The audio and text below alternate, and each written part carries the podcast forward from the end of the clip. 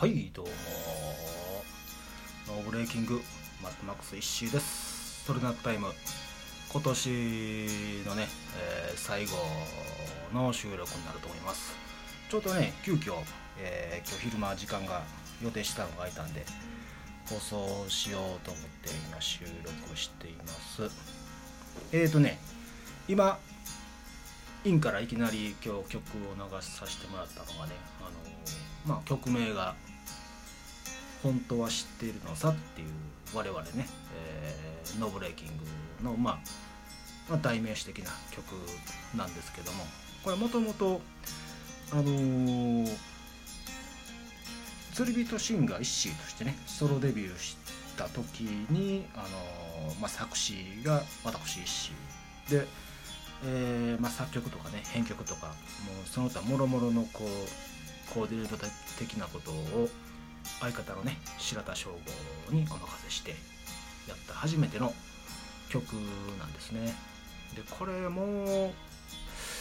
ね5年ぐらい前になんてしまうのかな？うん。なんかこういろいろね久しぶりに自分の歌を聴きながら思うとこがあったりしたわけなんですけども。これなんでいきなり自分たちの曲を流したかいうと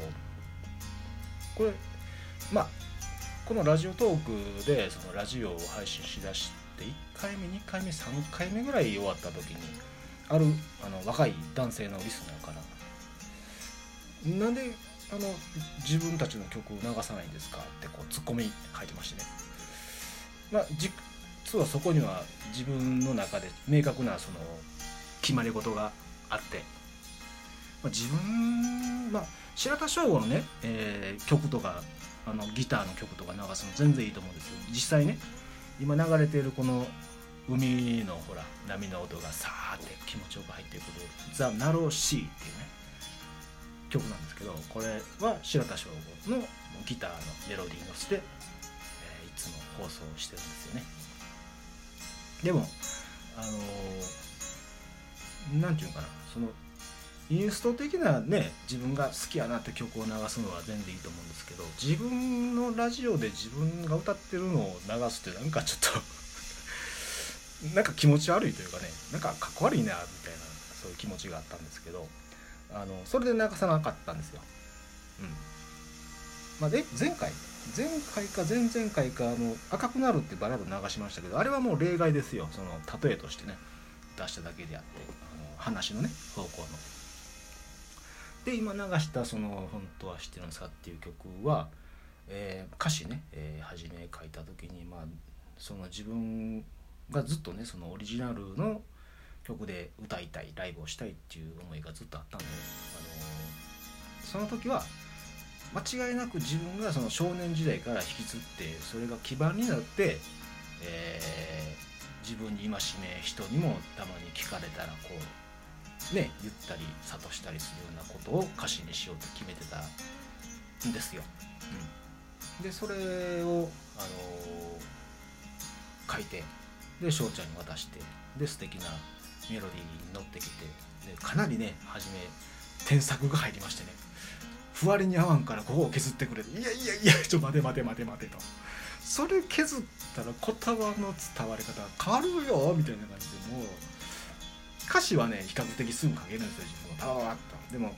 やっぱねふわりによるその歌詞の変更がねすごい葛藤が入ってなんかそんなんもすごい思い出して今聞いてたんですけどもね本当は知ってるのさあのなんでその流したかっていうのを最初にも言いましたけどそのなんで流さへんねんってツッコミ入ったんでいつか流さんとなっていう思いがずっとあってで今年も2020年終わりだしあのね新しい2021年に向けてまあいろいろこう整理するじゃないですか。今年どうやったかなみたいな。でそんな中でね、あの自分的にねこういろいろこうやりたいことに挑戦してほんまもう踏んだり蹴ったりになったりとっても綺麗な花が一輪咲いたり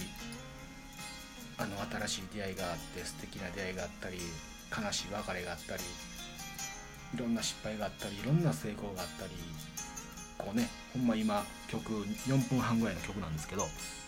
いろいろ思い出して。で結局この「本当は知ってるのさ」っていう書いてる歌詞ってね自分に向けて自分への応援歌でもあるんですよ。であのー、まあ何が言いたいか言ったら2021年に向けて今年はどうだったのかなってこう自問自答すると今年がね一番自分はねラッキーやったんですよ。一番実りのある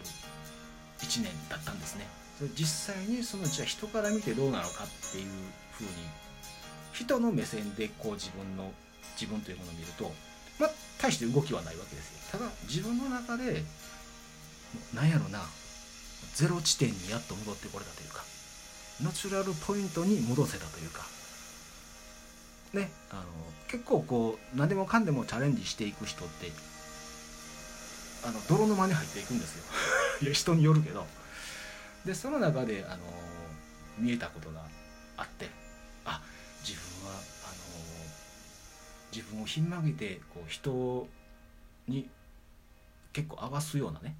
そういうようなあの道も選んでたんだなっていうことがすごい分かってきて。